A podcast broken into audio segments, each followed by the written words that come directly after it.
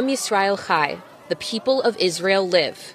Hundreds of activists and students at Columbia University chanted those protests words in support night, of Israeli and Jewish communities. Behind me, we have children here, teenagers, students, rabbis. And protests in support of Palestinians. Free Palestine! Free liberation! Have reignited conversations about free speech on college campuses, in part because we're seeing more university students and faculty voiced concerns about rising anti-Semitism, along with anti-Palestinian rhetoric and actions. The issue was at the center of a heated congressional hearing last week. The college presidents of Harvard, M I T, and the University of Pennsylvania were called to testify specifically about anti-Semitism on their campuses.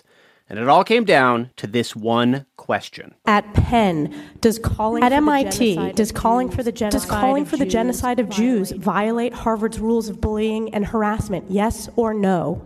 And it was a variation on this answer by the three college presidents that incited a rapid and intense and prolonged backlash. It can be, depending on the context. It's targeted at individuals not making public statements. It is a context-dependent decision, Congresswoman.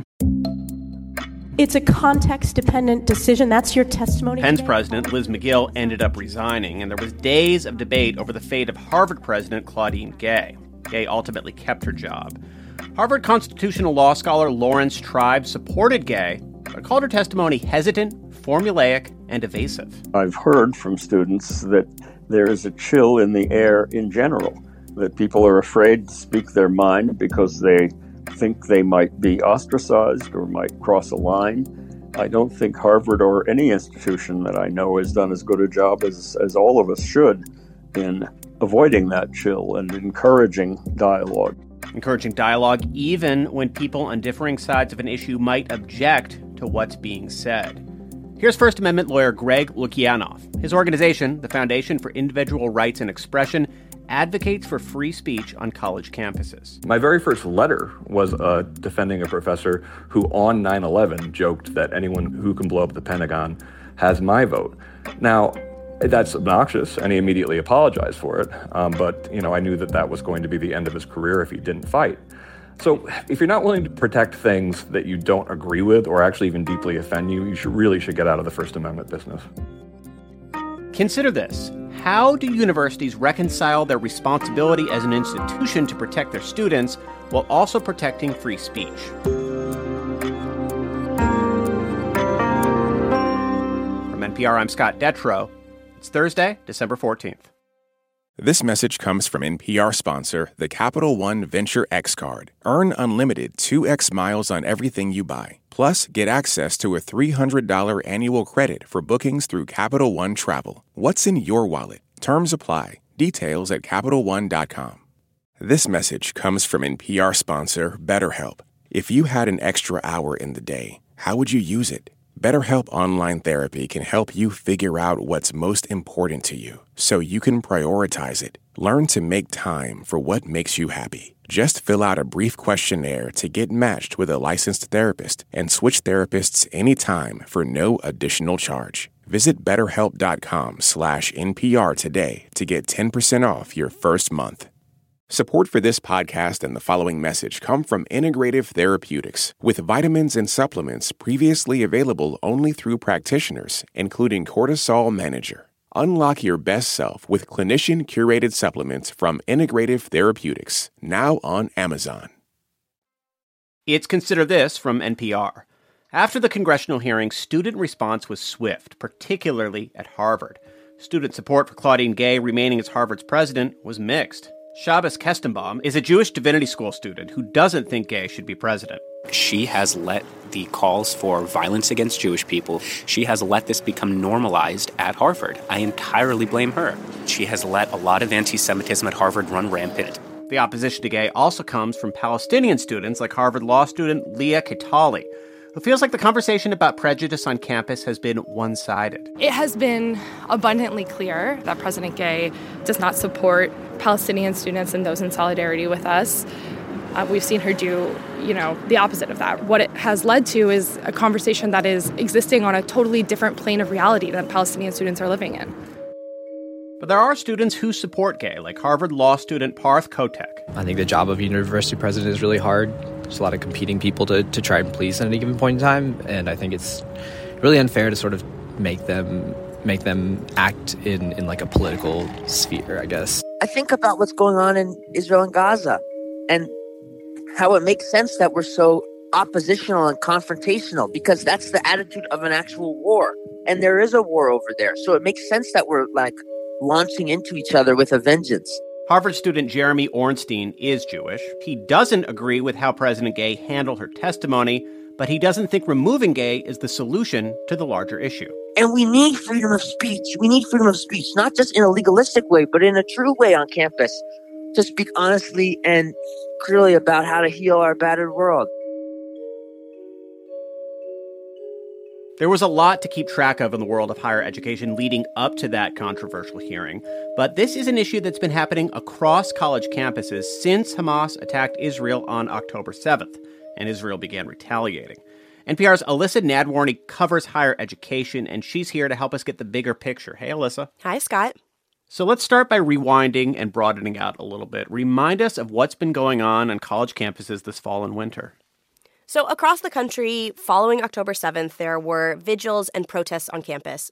At many of those, there were clashes between pro-Israeli and pro-Palestinian student groups. And then there were specific incidents on campus. So at Cornell University, a student was arrested for allegedly threatening to slit Jews' throats. At Drexel University, a Jewish student's dorm room door was set on fire. At Tulane University in Louisiana, protesters assaulted a Jewish student, breaking his nose. And there were uh, attacks and assaults on Muslim students as well as, more broadly, uh, pro-Palestinian uh, student protesters. That's right. I, many have been harassed and doxxed, have lost jobs because of their advocacy. A student at Stanford, who is Arab and Muslim, was hospitalized after a hit and run on campus that's now being investigated as a hate crime.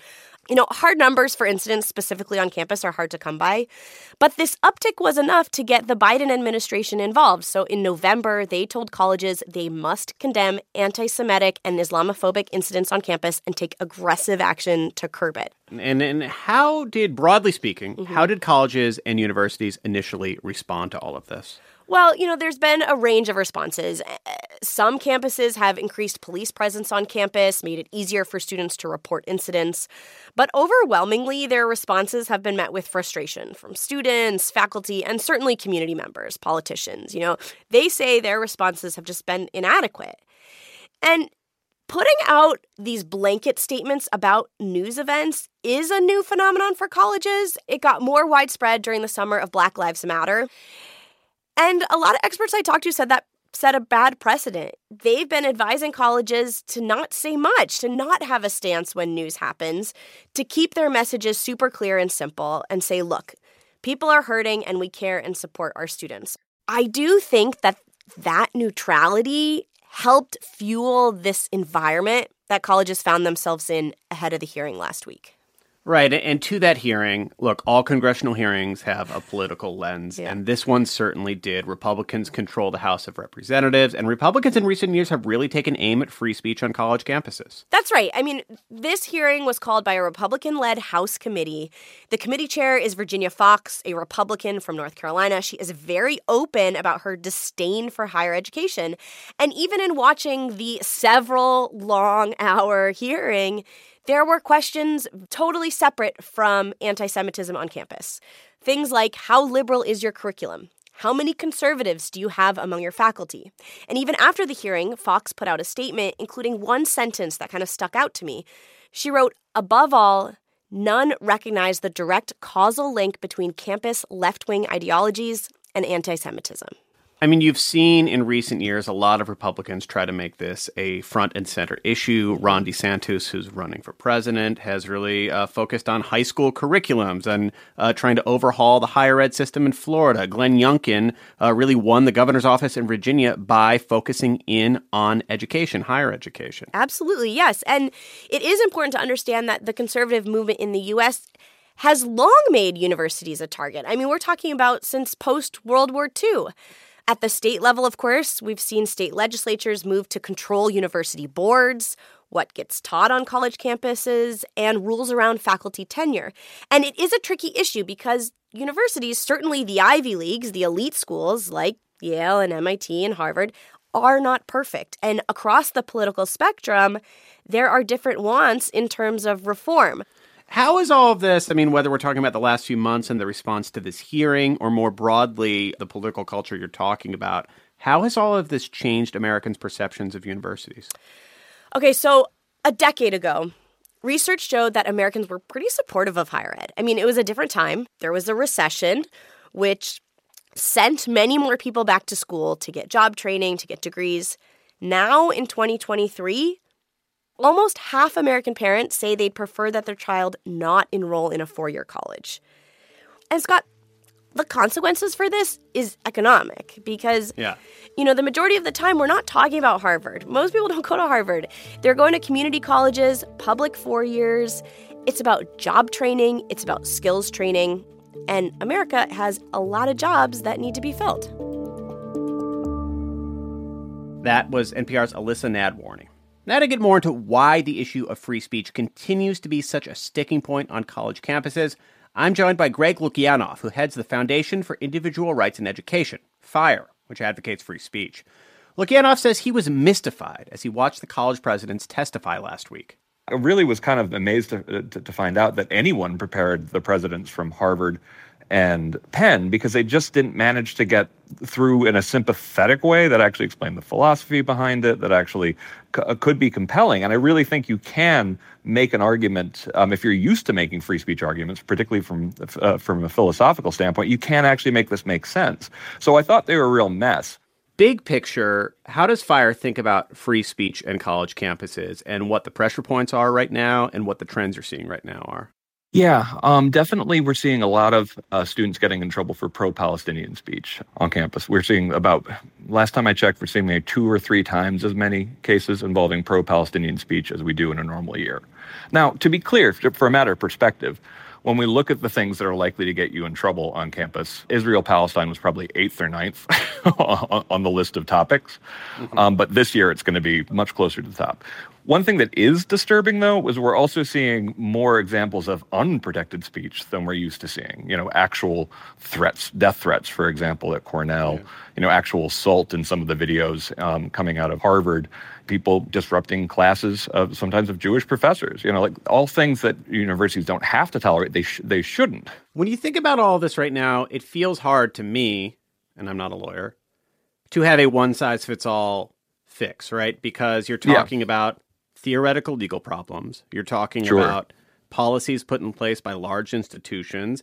You're talking about speech that has, at several instances, turned into physical violence in recent sure. months. And and at the end of the day, we're talking about college students who are pretty young in the end of the day, right? Like, many people are right to feel scared in this moment. So how do you think one hundred percent about all of those things and come up with a, with a policy?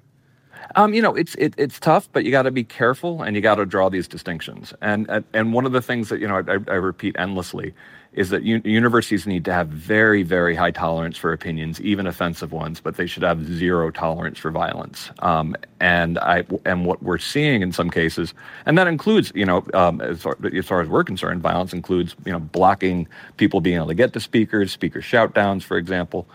Um, and I think that there are things that they that universities should be cracking down on more, but it's not speech or opinion. Um, and I think one of the reasons why Dartmouth, for example, has handled this better is because they actually did the groundwork first. They actually were having popular programs with dialogue between pro-Palestinian and pro-Israeli students.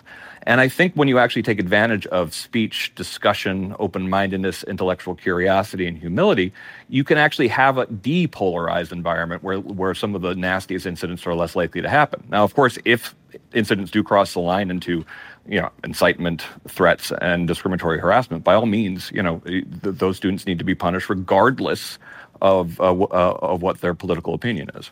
And this is this moment of national focus on this issue you have personally been working on for so long. What do you want the takeaway to be for people who are maybe thinking about free speech on college campuses for the first time in a long time?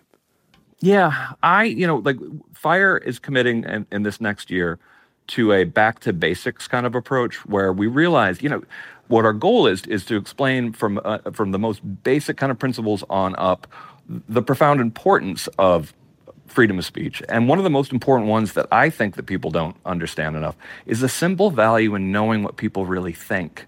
And I think that's uh, the, the thing that I actually think is naive, because sometimes you'll have, you know, people talking about free speech being naive. What I think is naive is the idea that, that censorship will actually solve something. And, you know, as someone who, uh, you know, uh, loves social science as well, one thing that does tend to happen when you have a regime of censorship that says these following opinions, this, these following statements can get you in trouble, it encourages people to only talk to people they already agree with. And that leads to group polarization. It actually can make radicalization Uh, far worse. So we're we're going back to basics to try to explain the most basic principles of free speech clearly, but also really explain that it can be an essential tool for progress, for innovation, and for understanding. That was Greg Lukianoff, president of the Foundation for Individual Rights and Education and author of The Canceling of the American Mind: How Cancel Culture Undermines Trust, Destroys Institutions, and Threatens Us All. Today's episode was produced by Brianna Scott.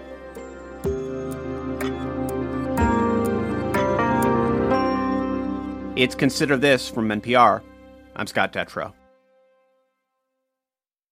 At this year's Oscars, Oppenheimer took home the award for Best Picture. Emma Stone and Robert Downey Junior also picked up wins, and Ryan Gosling brought the Kenergy. For a recap of all the highlights, listen to the Pop Culture Happy Hour podcast from N P R. This message comes from N P R sponsor Xfinity. Everything is changing so fast, but now with the Xfinity ten G network, you can power a house full of devices at once with ultra-low lag. The future starts now. Restrictions apply. Actual speeds vary and not guaranteed. Support for N P R and the following message come from Sattva. Sattva luxury mattresses are every bit as elegant as the most expensive brands, but because they're sold online, they're about half the price. Visit S A A T V A dot com slash N P R and save an additional two hundred dollars.